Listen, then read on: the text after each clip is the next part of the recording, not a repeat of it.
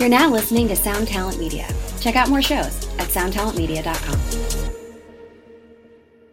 This Friday, your favorite emotions are back on the big screen in Disney and Pixar's Inside Out 2. It's time to greet your team, Riley! It's anger! Let me at him! Fear! Safety checklist is complete. Disgust! Ew, ew! Sadness is in the house! Oh no. Hello, I'm anxiety. I'm one of Riley's new emotions. Disney and Pixar's Inside Out 2. There's a part two? We're going! Rated PG. Parental guidance suggested. Only in theaters Friday. Get tickets now. This is the Jabberjaw Podcast Network. Visit jabberjawmedia.com for more shows like this one. Welcome to the podcast, Downers. My name is Matt, and we were this is the Break It Down podcast. Uh, got my friend Devin Shelton on the show today. Devin is uh, I've been friends with him for hmm, a long time 30 something years I've known Devin. We grew up about a mile and a quarter from each other in rural South Carolina uh, first time I ever saw him or met him. We played on a baseball t-ball team together and uh, when I was in first grade. Devin was a shortstop and I was mm, maybe had a spot in the outfield. And uh, so I've known Devin my whole life. We started our band Emery together. We moved to Seattle. We went to college together and we're roommates. Then we started Emery uh, in 2001 and moved to Seattle together. And we still do a bunch of stuff together today. And we're going to talk about a bunch of it, include his new album. Uh, that he just put out called Sensation. So, the show today is brought to you by Loot Crate. Um, I have a page at Loot Crate. You can go to lootcrate.com slash down and enter the promo code down, and you'll get $3 off any new subscription today. I'll tell you a little bit more about that later. And uh, I'm announcing we got some Emery shows on sale now, and Devin's going to be at all of those. We're playing in Florida uh, acoustic shows next week. That's the in Orlando and Tampa and Fort Lauderdale, and we're doing South Carolina show and a Charlotte, North Carolina show next week, acoustic. And then in February, we've just put these on sale. Uh, we're doing full band shows in Atlanta and Nashville. We'll talk a little bit more about that too. But you can go to emerymusic.com and find all those. Uh, side note: the Atlanta show is not on sale exactly today. It'll be tomorrow. But most people, when you hear this podcast, the Atlanta tickets will be on sale as well. The special thing about those shows is they're seven dollars. So we're just going to rent out the club and do that. Those tickets will be seven dollars, and that's an appreciation thing to our fans, and it's really exciting. And we think we're going to get a big crowd and sell it out. So get those tickets fast. Break it down, Dada. Break it down, oh, break it down. Break it down, oh, break it down. Break it down, oh, break it down. Break it down, oh, break it down.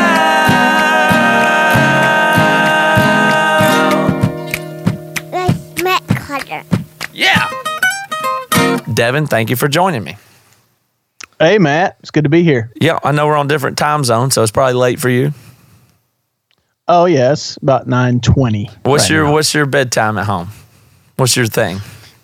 Oh, man. I, I would say about 10 o'clock, 1030, but my wife's a late, she's a late night owl. So sometimes she keeps me up a little later, you know, watching a show or something. Yeah, I'm on a real bad kick with the new baby. I mean, you know, I like I'm basically staying up to midnight every night and not being able to get up till eight or nine o'clock a lot of times. It's rough. Oh, yeah. very That's very real rough. But the uh, but yeah, I, the time zone thing's always weird here when when I'm doing because I like to do this right in the middle of the evening, but sometimes it's for the East Coast people it gets a little bit late. But that's the way I like to do it. Yeah. Yeah. It's funny because now that we've been, you know, working more together and stuff, you know, my day's kind of wrapping up and your and your guys' days kind of just starting. Mm-hmm. Yeah. You know what I mean? The afternoon. So I'm like picking up my kids and you guys are just kind of getting to the office. Yeah. I'm like, all right, well, I'll talk to you guys later. Yeah, I'm always disturbing East Coast people in their supper time kind of thing. But uh, speaking of that, Oh, yeah. so you we're doing a whole bunch of business together and fun stuff, which we've had a drought of. We hadn't done in you know for been a few years since you quit the band and started doing other stuff and live in Illinois now. I don't know if everybody knows where you live and everything about you, even though I think a lot of people do. Um, so you were working at a church and you quit, and now you're rejoined Emery and doing some other stuff full time. So there's a whole career change. Yeah, it was definitely a career change. Last year, I mean, I had been working at the church for about five years. Last year, I started, you know, we started doing some of these acoustic tours. So that was a pr- that was a pretty big change uh, from previous.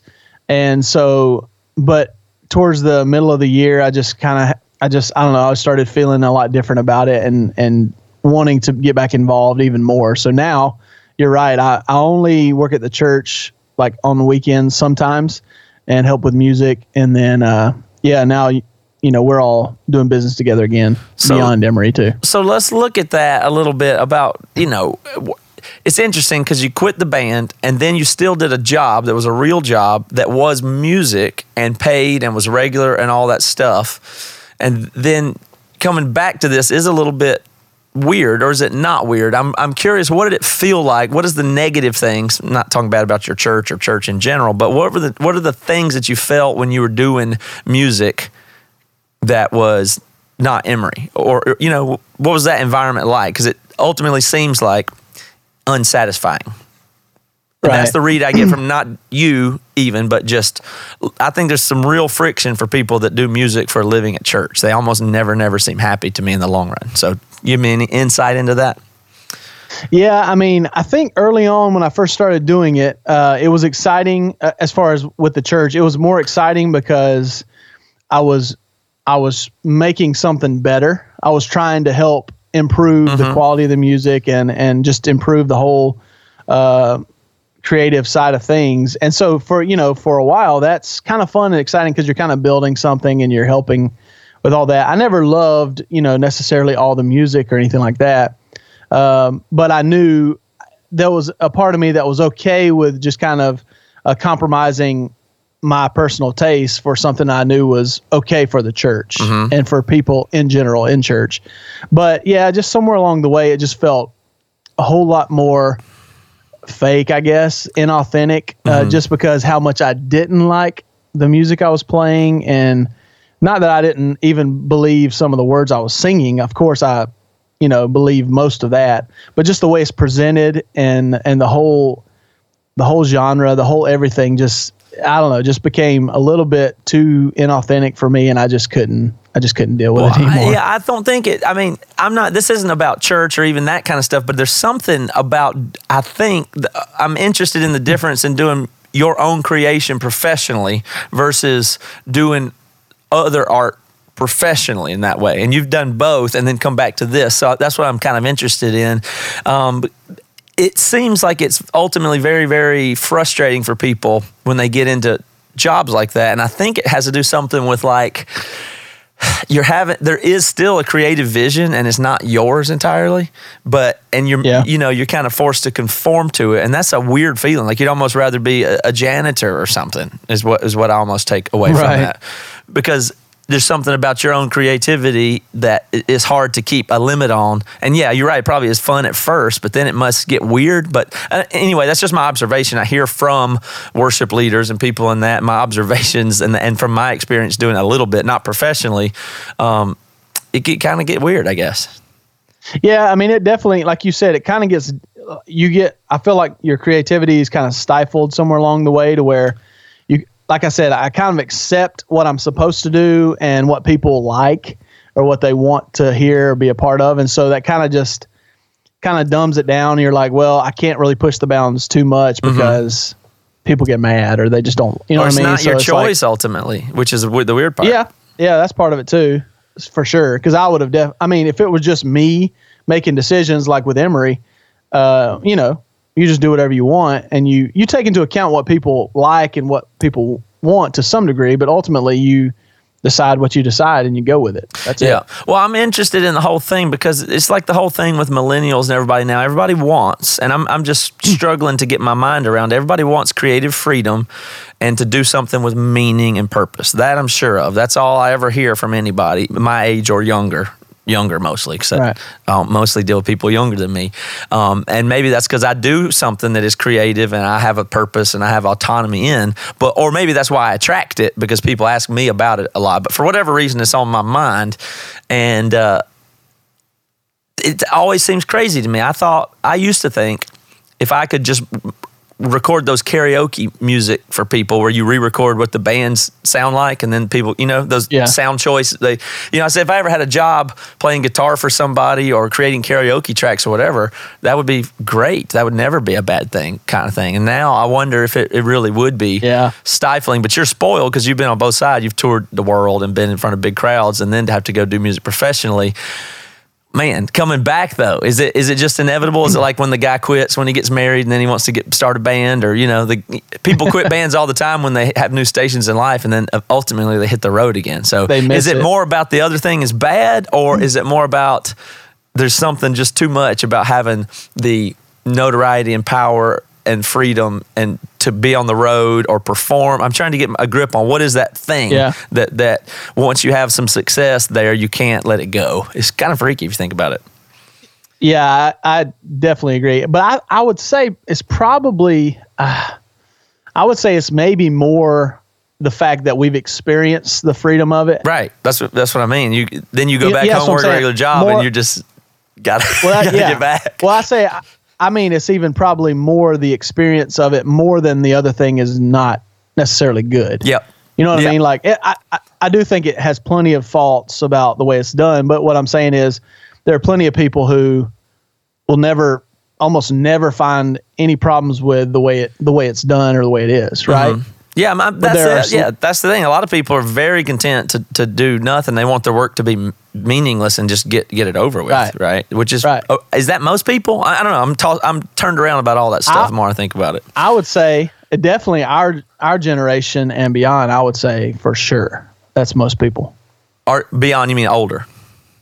Yeah, yeah, yeah. Yeah, and then younger Older, people, not younger. younger people than us. I mean, but how's that going to work? Everybody can't do a creative job for a living. Everybody can't be a photographer in the future, right? Or can they? I don't know. I, I mean, I don't think so. But I mean, I, it's so weird to think about because I, I used to get really frustrated with people say, you know, follow your dreams and, you know, I mean, like, you know, follow your Right. passion, all Right. that stuff. Like you could be great at whatever you want to be great at. Because I'm just like, well, that's not true. Yeah, It, that's like Right. kind of fruity and it's not accurate. But at the same respect, I'm like, well, that's kind of what I'm doing. Mm-hmm. right. You know, I mean, I just said I just decided to. I mean, luckily we've we've had something built along the way, but you know, it's most. I would say ninety percent of people that I know and that you know and that all of us know would never do that. They wouldn't do it. Ever. That's an important distinction. Yeah. So people would say, "Oh, I'd like to be in a band or like do this." They would not actually. They would hate it. They would quit. They never would have done it. They would never like no part about it would they ever have done. But they thought maybe they want to be on stage or something or like to sing. Right. Yeah. Yeah. The inconsistencies of this lifestyle. That's not. It's not routine. It's not solid. Mm-hmm. It's not a paycheck every week. You know, it's like that. Most people can't live with that. They'd rather think. just work for a, a, a alarm installation company for you know ADT security and answer phones or whatever and come home. Yeah. right. Exactly. Yeah. Well, you know, m- maybe we're one of the. I mean, maybe I, this might be not true, but from the rural South where we're from, I don't remember people or know of people older than us that left and did other things. Like, we might have been on the first generation of where we people would be doing stuff like this.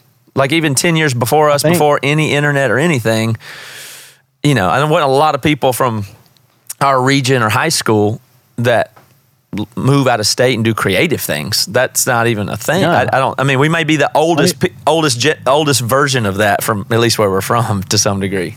And that- now I, I would would think tons definitely. of kids there now get out of get out and go and start bands and stuff like Yeah. that. But um, I, and I think this is true, and I say this is true unless I've missed something. But I believe we we when we started singing Weezer covers and Silverchair, Nirvana stuff in high school, and had a band.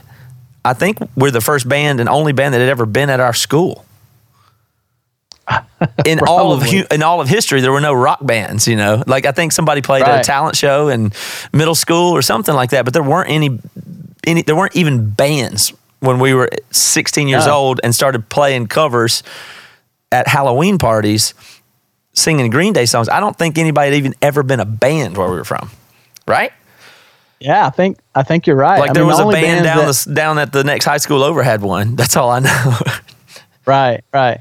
Yeah, I remember, you know, just the only bands I knew of aside from radio bands were maybe if somebody played at a, you know a, a bar down in downtown Greenville, you know, mm-hmm. something like that, to where it's just like oh they play for four hours, you know, Yeah. with three intermissions, those kind of bands. But they're like thirty five years old guy, thirty five year old guys that are just doing it for fun. Yeah. So So, yeah, it was no, no I don't know, there's no bands our age. No, Ever. and that wasn't a thing that kids did in, in high school. And then, you know, I, I guess I feel guilty about it in the long run. That uh, also that we have in common that we just picked up and did something goofy when we were relatively young, and then you know, you and I never went home, and our parents are angry that we got stuck out. You know, Yeah, they're, they're probably still pretty angry about that. I think. and then I mean, really. yeah, and then you all the way to Illinois. I feel bad for you on that one, to tell you the truth. Yeah, I'm sure you do. Yeah. I don't love it. I mean, I don't, you know, I don't love parts of it for sure, but I'm okay. I'm good. I love it. I like, I like things about it, but I mean, you know, the Midwest is what it is. It's not glamorous. It's just a good place to live. That's all. Maybe so. Might be all right. Um, so you're doing the band again. We're to be touring. I talked about those shows a little bit. I think those are going to be awesome. I hope. Uh, I think they're Yeah. going to do really well. Um, so we'll work on the set list for that and, and do a bunch of rehearsal here coming up soon. Uh, how else? Let's let's talk about all the things that you have to do to try to make a living this way. Quit your job, and so you're playing in Emery. What else? Well, I just had my album come out, so That's a That'll big just part of it.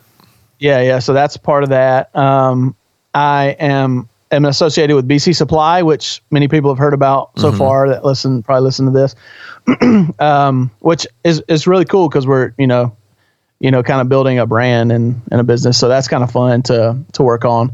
And then I'm also beginning to help out with um, the Bad Christian online commerce and store and stuff like Mm-hmm. that. So it's kind of a big you know.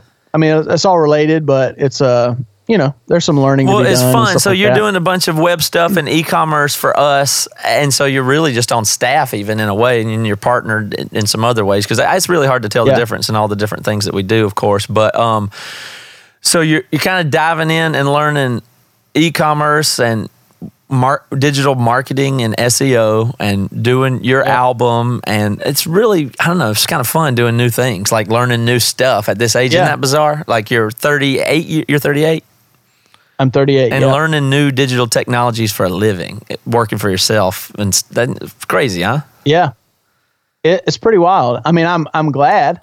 It's something. It's it's like, oh, this is really cool. I get to learn something new. But yeah, it's kind of weird.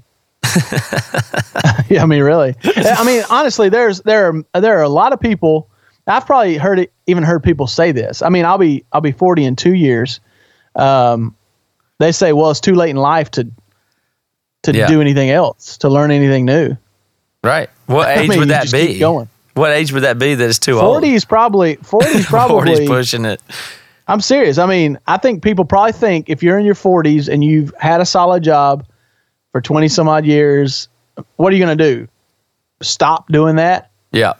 Or are you going to finish it out to retirement? That's a good point. If I was going to, let's say I was going to hire somebody to work on our podcasts and they came in to interview and they were, there was a 25 year old and a 30 year old and a 46 year old. I'm not really going to want to hire the 46 year old. That's probably that's probably wrong. I'm sure that's ageist, or you probably get sued for that. But I probably wouldn't want to hire the 50 year old that had some broadcast experience in the 80s or whatever. You know, I, I would I would doubt it. that would be funny though. All right, well let's uh let's get into talking about your album a little bit. I know people want to hear that, and we'll premiere a song even and stuff like that. But uh, and you have your guitar too. You want to talk about some music? Yeah, yeah, I can do that. Grab it just to have it on hand. I won't make you play a song if you don't want to, but have that close by if we want to talk about one. Um, Sure. Okay, so the album is out. It's out and you can get it everywhere at devinsheltonmusic.com. And I'll go ahead and tell you a tip. We're going to, from this podcast only, we'll give anybody that hadn't got it yet a $5 digital copy if you use the promo code DOWN. So just go to devinsheltonmusic.com and I think you click through on the link where you buy it from Bad Christian and then you can get the album for $5 there if you enter the promo code DOWN. Reva, is that active? We're all good for that. Excellent. Okay, so um, I. I would like to play. What song? Is there a song we want to do? I'm gonna, oh, I'm gonna do that whole song uh, in a little bit. But let's talk about what what was it?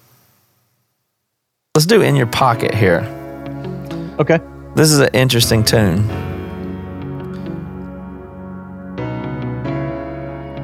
And we can talk over it if you like. Yeah. This is one that I wrote um, probably eight years ago. I'm going to just give people some peeks of a bunch of these songs, is what I'm going to do, just so you can get the feel Okay. for it. So we'll preview it a Sure. little bit. But this one's very cool. But I'll follow you no matter where you wanna lead. Cause I'm so lovesick and you are the remedy.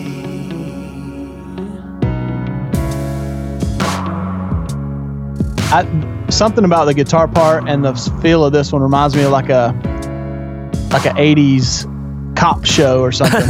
I would think is that long reverb on that clappy, triggery snare sound is what makes it sound like an 80s Yeah, that's- cop show. part, of, part of it. Well, there's a lot of stuff on here that is, um, you know, it's very R and B like, and I, I think, uh, I, and I saw some people talking about and commenting on it online about how it's not really R and B, but kind of you want to call it R and B because it's so far off from loud Emery type music, and this to me really is kind of an R and B feel, wouldn't you say? Oh yeah, definitely. This is one of the more R&B ones. But is the genre R and B for real though on this album? M- maybe not, I guess. well, but I don't. I didn't really know what else to call it. Yeah. You know, what I mean, it's like one of those in between things. I, I was like, well, this is probably the most. I mean, I, I definitely think it, it has, you know, R and B qualities. Yeah. I mean, I don't know. What do people think of when they hear the the term, the genre R and B? You hear, you think of know. R. Kelly. R. Kelly is what I was gonna say.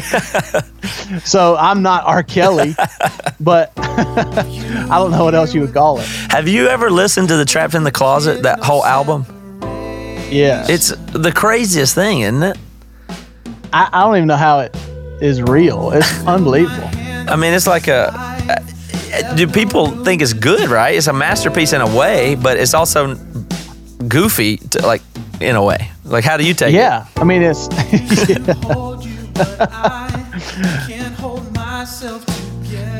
So all this stuff is pretty R and B vibe to me, but yeah, that for sure.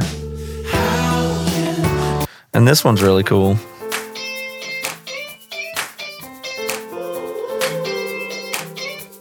So how about Yeah, these recordings? So um, here's the other interesting thing about this record is we uh, had a bunch of people work on it. So it's, you wrote it, and then Toby did helps you do pre-production. So tell me about that.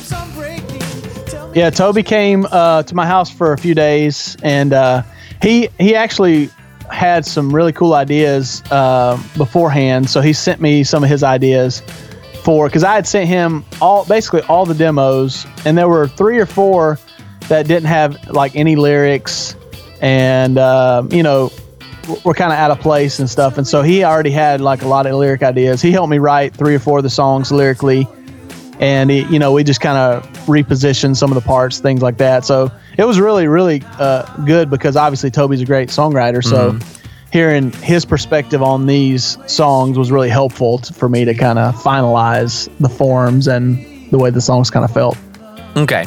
And then so Chad Gardner worked on some of them too, a couple of them at least, right? From King's Kaleidoscope. yeah So, um, so that's neat. And then we re- got the thing recorded with Chris Keene, who is from the band Surrogate, and he also was running around with number one gun back in the day from Chico, Yeah. California. So the you know what I think is neat about this is uh, we kind of picked Chris to do this. Now Chris is a producer, but kind of where I'm at with this whole thing is I'm not against producers or over producers or think they're not important, but the more mature you get in your career, in some ways you need one less, and recordings are simpler than ever. But it's not a good idea, I don't think, for anybody to do a record totally by themselves just because you can. So I think records these days are really about finding the right collaborator. So I'm kind of operating on a premise now that the best persons you could hire to work on or record your album is somebody that is not as much of a technical engineer type person, but somebody who is a songwriter and arranger that knows how to record a little. That's kind of my current Right. philosophy, and that's what Chris is.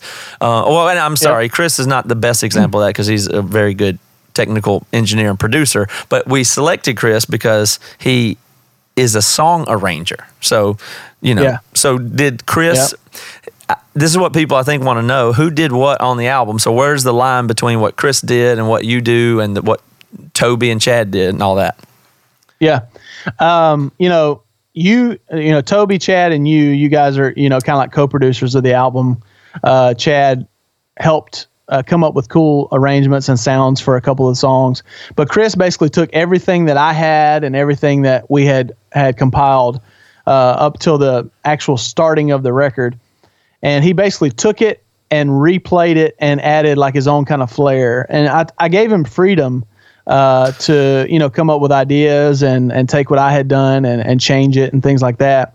And so it was, I, you know, I told somebody this uh, a couple months ago, and they thought it was really strange, I guess. But I didn't play anything. I didn't even touch apart apart from the demos and you know writing the songs, you know, and all that. I didn't touch an instrument. You didn't play a did was- single instrument on the recording, even though you play Nothing. all these instruments, basically. Right. Yeah. Right. Chris is, you know, he's a great musician, and like I said, he came up with some cool parts that I didn't think of, Mm-hmm. uh, just to add add some different uh, ideas to it. So he recorded everything except the drums, and the drums were Jordan Mallory from Number One Gun Mm-hmm. Yep. and Surrogate, and uh, so I mean. The stuff they did was just awesome. I mean, I, I was blown away because it was literally the easiest recording process I've ever done. well, you didn't have to do sure. anything. I know. You didn't That's even go to the studio, so you did your vocals there and sent them to Chris. And I you did did you do them sitting home, right yeah. there in that mic in your basement? Yes, this is exact spot. So Yeah. so you did all the lead I stood up. Yeah. but you did all the lead track vocals through the SM7 Yes. dynamic mic, which isn't quite normal. A lot of people would think and say you would use a, you know, a condenser, large diaphragm condenser mic, but Right. dynamic mics like this are pretty cool. So that's neat that you did the whole Yeah. whole record with that mic Yeah. sitting right there in your basement. Um, the uh, so the, people, you think people think that's weird that you didn't play anything or bad? What's the expectation know on if they- somebody like that? Well, I don't know if they think it's bad. Uh, they just probably think it's weird because most, I think, early on in our careers, and musicians that are maybe younger than us, or you have a pride about, you know, you want Yeah. to be the one to play your instrument or play all the stuff, and we kind of lost that a long time ago. Like, you know, you you kind we kind of got into the Emery. Uh, mindset of you know you played most of the stuff and we we helped write and we sang and did all that stuff so I kind of lost I lost that pride a long time ago I have no You know, though, No qual- I would challenge the word pride there. I would call it insecurity, honestly. Uh, that's that's probably more accurate. That's yeah. something I've noticed from working with other bands is the the more insecure a person is, the more they insist that they do their part. It- you know what I mean? Somebody's Yeah, really good that's probably true, and yeah. not and very secure in their abilities and maturity. They don't they don't do that territorial thing like the bass player from some band that's not so great. I mean, you know, it's the kind of thing Right. where they they get they try to insert themselves as much as possible to overcompensate. So the more secure you are, I think the more Yeah. flexible you wind up being with who does what and how stuff comes out and trust people. And I'm probably pretty guilty of that. I'm getting less and less like that. I don't know if it's really out of insecurity because I don't think that's me, but I I sure do like getting in the details. So letting go of it has been been hard. So I did. Uh, I played drums on some of the tracks on the Matt and Toby record that we did, which was funny because we did a video of- and I was playing drums in one of the videos, and my dad saw it and he said, "Matt can't play drums." They can't do that. He was. He didn't think. I, he thought it was funny that I was playing drums. He didn't believe I could do it, and then he saw the video of it of me doing it. That's funny. But um, but the uh, but then there's some stuff that it's just no way. I mean, like I wanted to do it and say it was a Matt and Toby record, and I even did the drums, but I let that go pretty quick. Lunsford was uh, hanging out in the studio, and he's like, I said, "Could you punch me in a few times? I'm trying to get this part right." And he's like, just let me play it. It'll be way better. I was like, okay. so he, like Lunsford was just in the studio. He came in and did that same thing. Yeah, that's funny.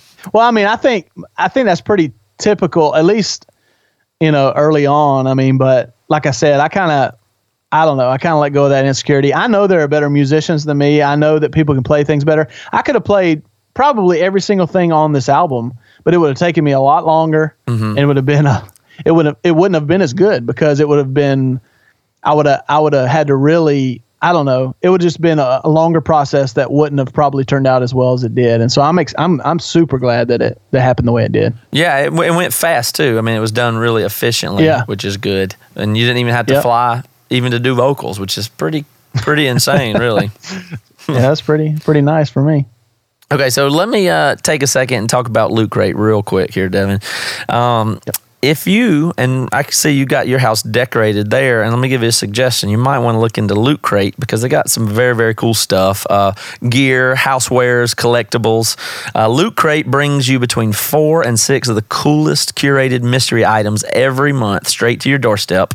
It's the best surprise that you know is coming. So, um, what they're doing, Devin, next month or this month in January is the theme is origins, and they've got some really cool exclusive items and old school favorites. So, uh, you can see where it all started and explore the iconic origins with historic items from. They've got Superman, Captain America, Mario, uh, Teenage Mutant Ninja Turtles, and as always, a monthly T-shirt and a pin.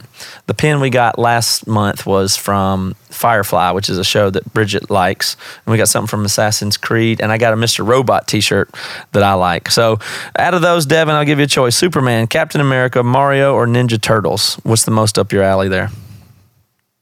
Uh, probably Superman, I guess. Maybe. That makes sense. I, well, All American Superman, red, white, and blue. Devin, got it. well, I think I'm over the turtles. so. All right, so you have until the 19th at 9 p.m. Pacific to subscribe to get this month's crate. Uh, but when that cutoff happens, it's over. So that's the 19th at 9 p.m. Pacific. So head to lootcrate.com forward slash down and enter my promo code down, and you'll get $3 off any new subscription today. All right. So when we're doing, uh, let's say, I want you to play guitar on something. No, no, okay, we're gonna feature. I'm sorry, we had that whole song I want to play. So let's play this song. This song is called "The Girl from Illinois," and it's it's a special one to do here because it's exclusive. It's uh, everybody doesn't get it. So where does this song appear and where does it not? Tell me that. well, let me correct you real quick. The working title was Oh, The sorry. Girl from Illinois. Got it. That was a working now it- title. Yeah, and now it's called Unexpected Things. Oh, okay. Um, sorry, what was the question again? Uh, Repeat that. where do you find the song, this song, and not find the song? It's, it's, it's essentially like a bonus song. Right, right. So it was intended to be kind of a hidden track, which I don't think peop bands do that much anymore. It used to be kind of a big thing, you know, when we were kind of starting out. Yeah, it came Uh, along. just It was a- a tag along with CD technology. That's when it did. ha- there weren't hidden tracks on tapes, basically, right? Oh, right. Because right, the yeah. tape loops back over, and there's only a certain amount of space on the tape. And Yeah. then when CDs came out, they're you know they're longer. They had the, the, the CD Right. theoretically you can write all the way to the end of it, and you can do unlimited or up to 99 tracks. So people started figuring out to hide songs and make something track 69 or you know things like that. But it's all all Right. that is contained within the CD age, and now that it's digital, that's it's kind of true. what happened to hidden tracks. So Yeah.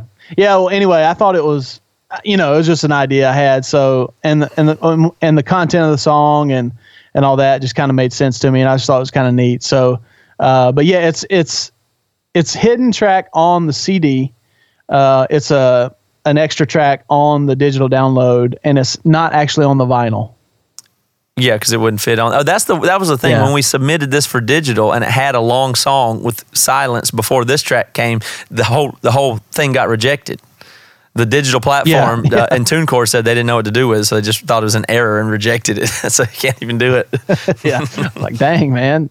All right, this song Yeah. So is they had to uh, add it as an extra track. So. Yeah, this one I'm, I'm really glad it's on here. I want people to hear. That's one of the reasons I want to play it because it's probably one of my favorite ones, and you know is is maybe the least uh, R&B and classical R&B and subject nature, uh, and it's very right. much more of an emotional, and so really is a moving song too. So I want people to get in the frame and we'll listen to this song.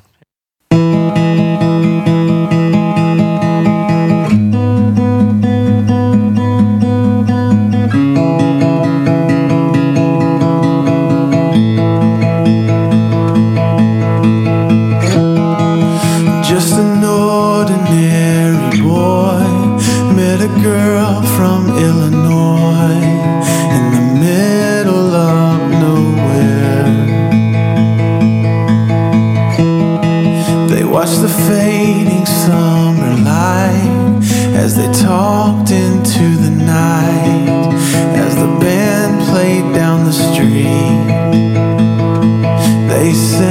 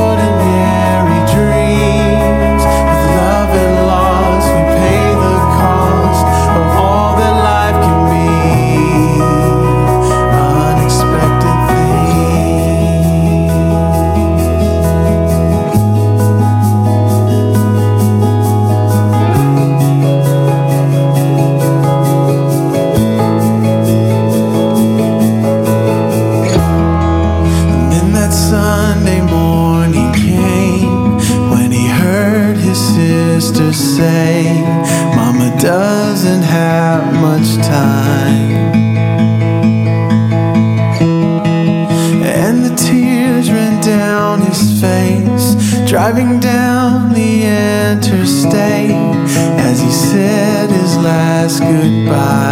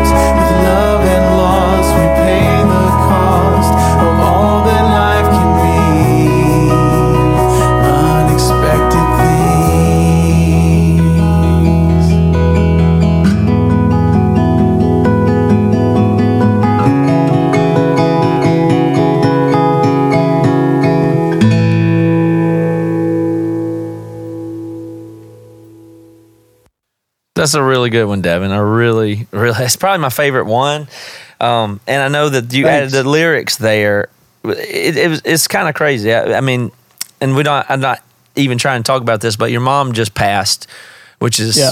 you know, is really sad. And then I know that's in this song here, and it's just, it really gets me. It really does. Yeah, yeah, that was one of those things that uh, I don't know. I just kind of wanted to pay a little tribute to mom because she was literally like my biggest fan in the world, and so um, I just thought it was nice to kind of put some of that about it, and that was kind of part of the song was, you know, unexpected things can be really good and really bad in life, um, and so losing my mom's, you know, probably the worst thing I've ever had to go through, and so. Uh, and then meeting my wife is one of the best things. And so I just thought it'd be nice to kind of, you know, you know, pay homage to the two two women in my life that probably have been the most important. So. Well, it's really it really is something, but it's uh, it's like a you know I can I can picture people doing this at weddings. You have that in, in mind. It's like a one of the the, the tearjerker at a wedding. Yeah, that's true. I guess I didn't think about it that way, but yeah. And I mean, that was part of it too. Was like I knew it was a different style song, like it was more of acoustic, almost like folk, folky kind of feeling. And so I kind of I wanted it to be a part of the album, but I didn't. I knew it didn't like fit directly with the rest, and so that was part of the kind of unexpected and hidden kind of kind of feel too. But I, yeah, I love how it turned out. And I did that whole vocal track in one take. I didn't do like That's cool. I didn't do like segments like I normally, you know, like like Mm-hmm. I normally do. I just kind of did it. It was real raw and different.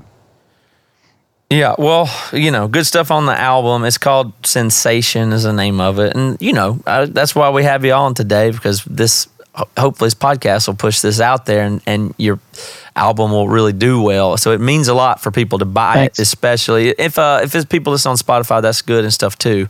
But it's really really neat to have a, a podcast and be able to do this with you sitting there in Illinois, and you have this album and it's really weird. It's a weird thing being. I mean, sitting here doing this with you is makes me feel all kind of weird ways because of where we're from and how old we are, and that we get back to do this stuff now. It really is.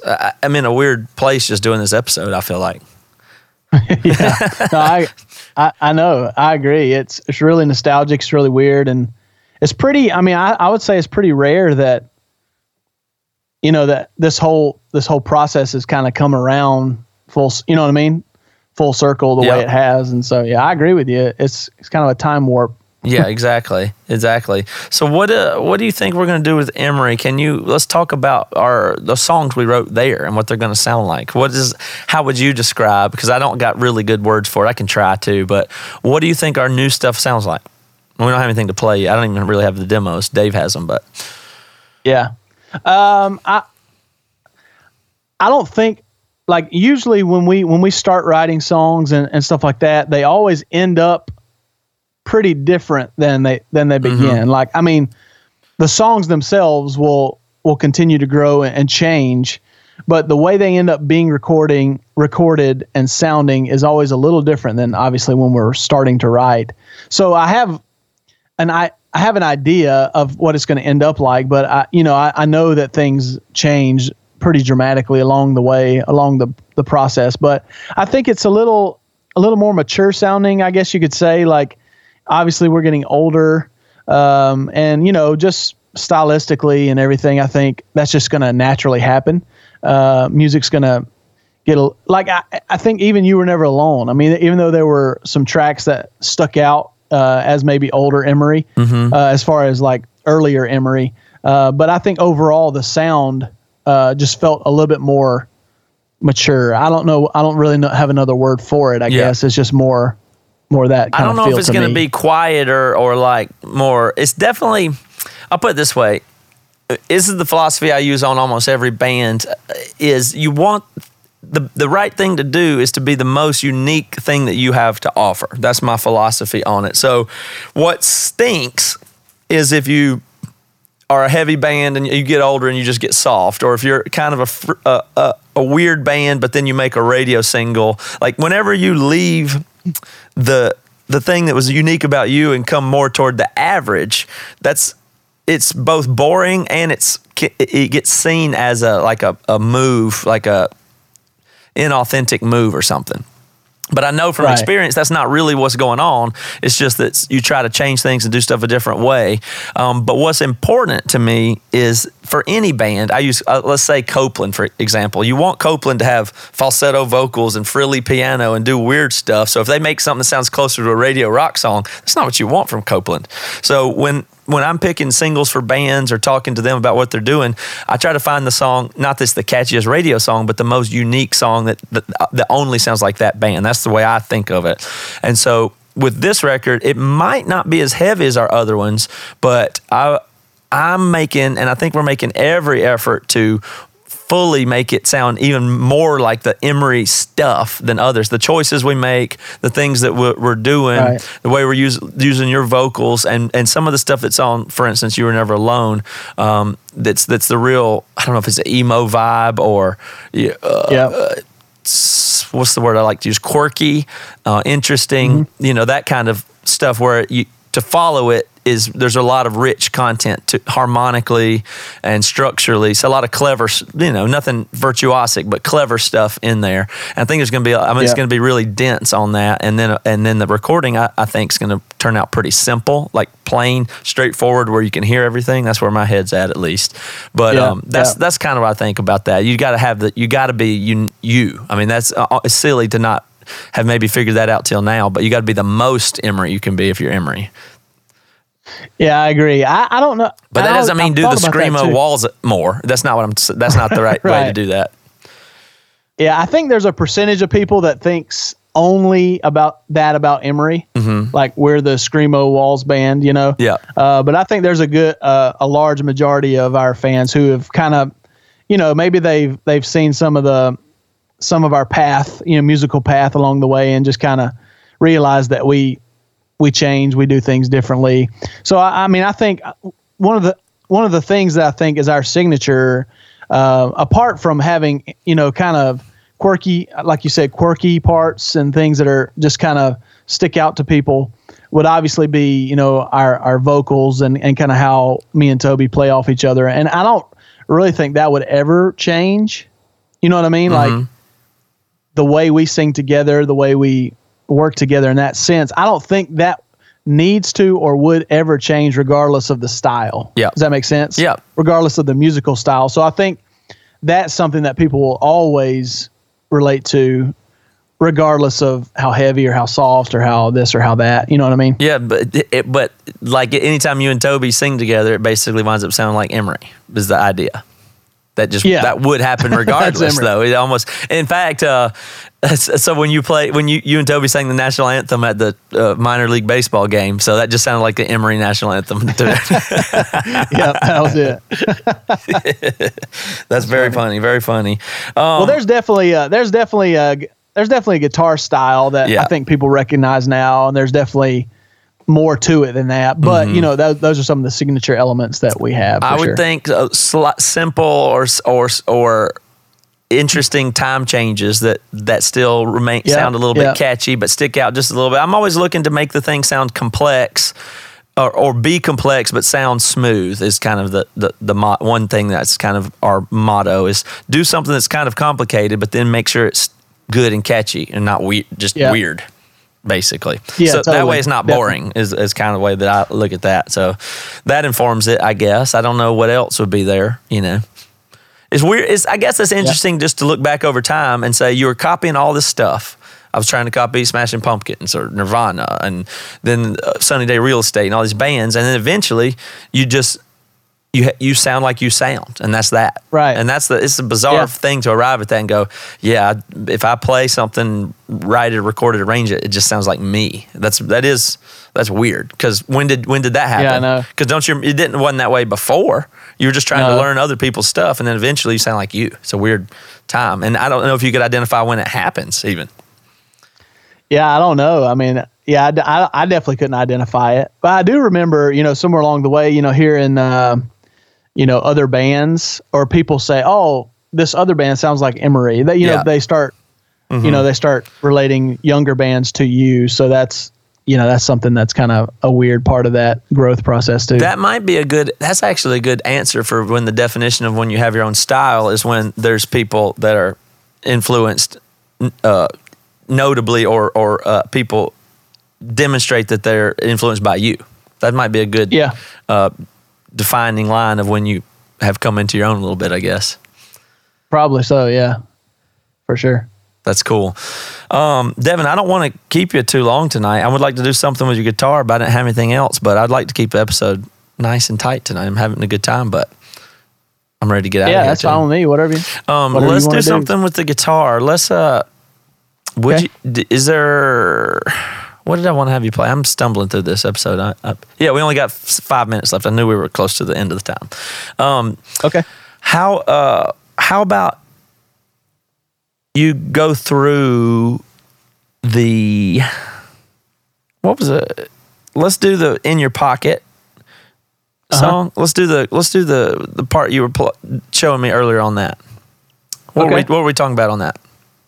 Um, on the chorus, um, well, the song itself is in uh, C sharp minor. Mhm. So, can you hear that at all? Play it. A little bit, yeah. It's actually not, Not- that great. not much. Never mind, but yeah, it's all right. Well, no, do it though. right. Go ahead, go ahead. I want. I was interested in, in to hear you explain Well- this well, to the- people.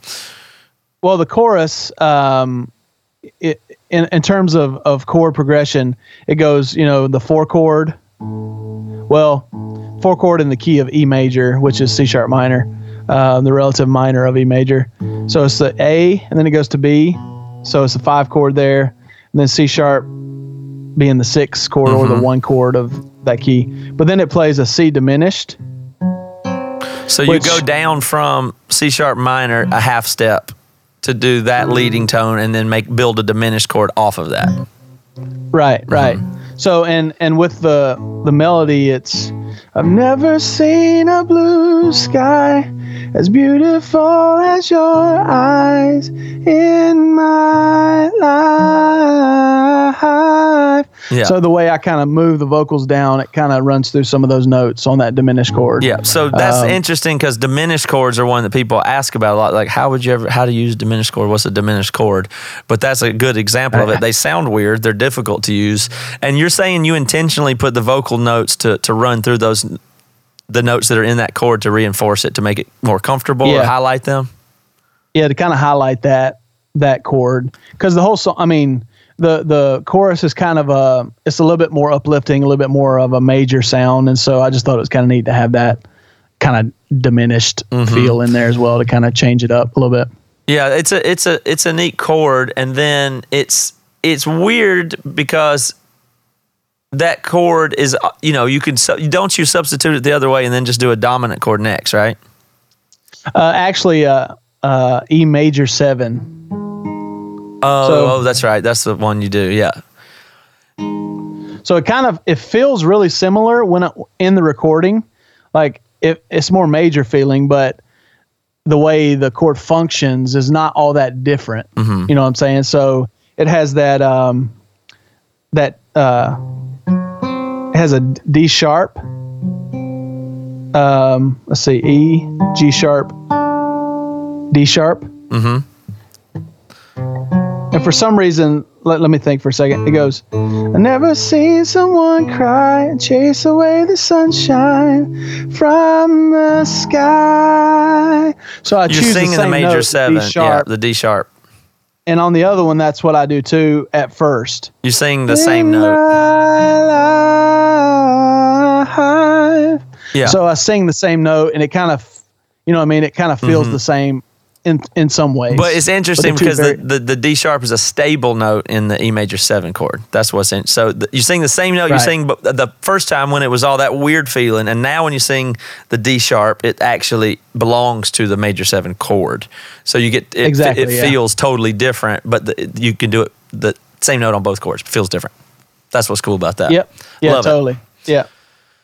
I like I always feel like Yep. people want to hear more stuff like that. I get really confused on if if we talk too much about notes and stuff like that. But then if I don't do it for a while, people say you got to tell us the notes and do kind of that kind of thing. So you know, got to balance those out. Yeah. People people want you to break all that stuff down on this, right? Yeah, I messed That- up with the title of the podcast. I'm afraid Yeah, I should have just named it "Matt Just Talks."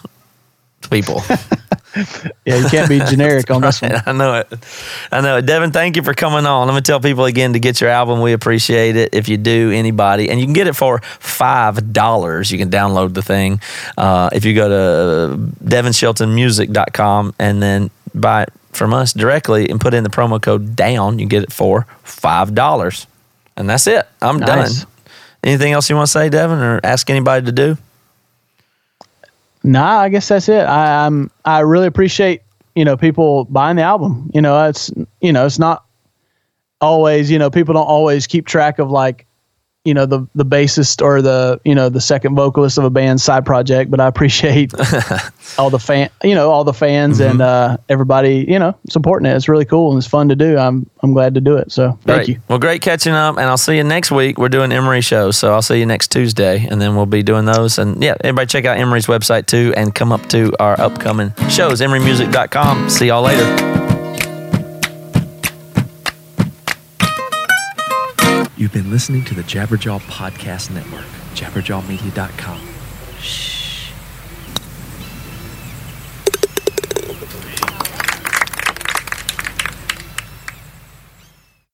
Hi, I'm Emma, And I'm Joe, and, we're, the, Professional, Book, Nerds. Two Mondays a month, we interview authors and talk about their upcoming books, what drives them, and their go to order at the cafe. On Thursdays, we share recommendations and dive into topics readers face, like how do I actually read the books on my to be read list? You can find the Professional Book Nerds podcast on Apple Podcasts, Spotify, or wherever you get your podcasts. Want to learn more about us? Our website is professionalbooknerds.com, and you can find us on Instagram, Twitter, and TikTok at ProBookNerds. We hope you'll come and listen, and as always, Happy reading. Hey, this is Chris Swinney, formerly of the Ataris and currently host of That One Time on Tour, part of the Sound Talent Media Podcast Network.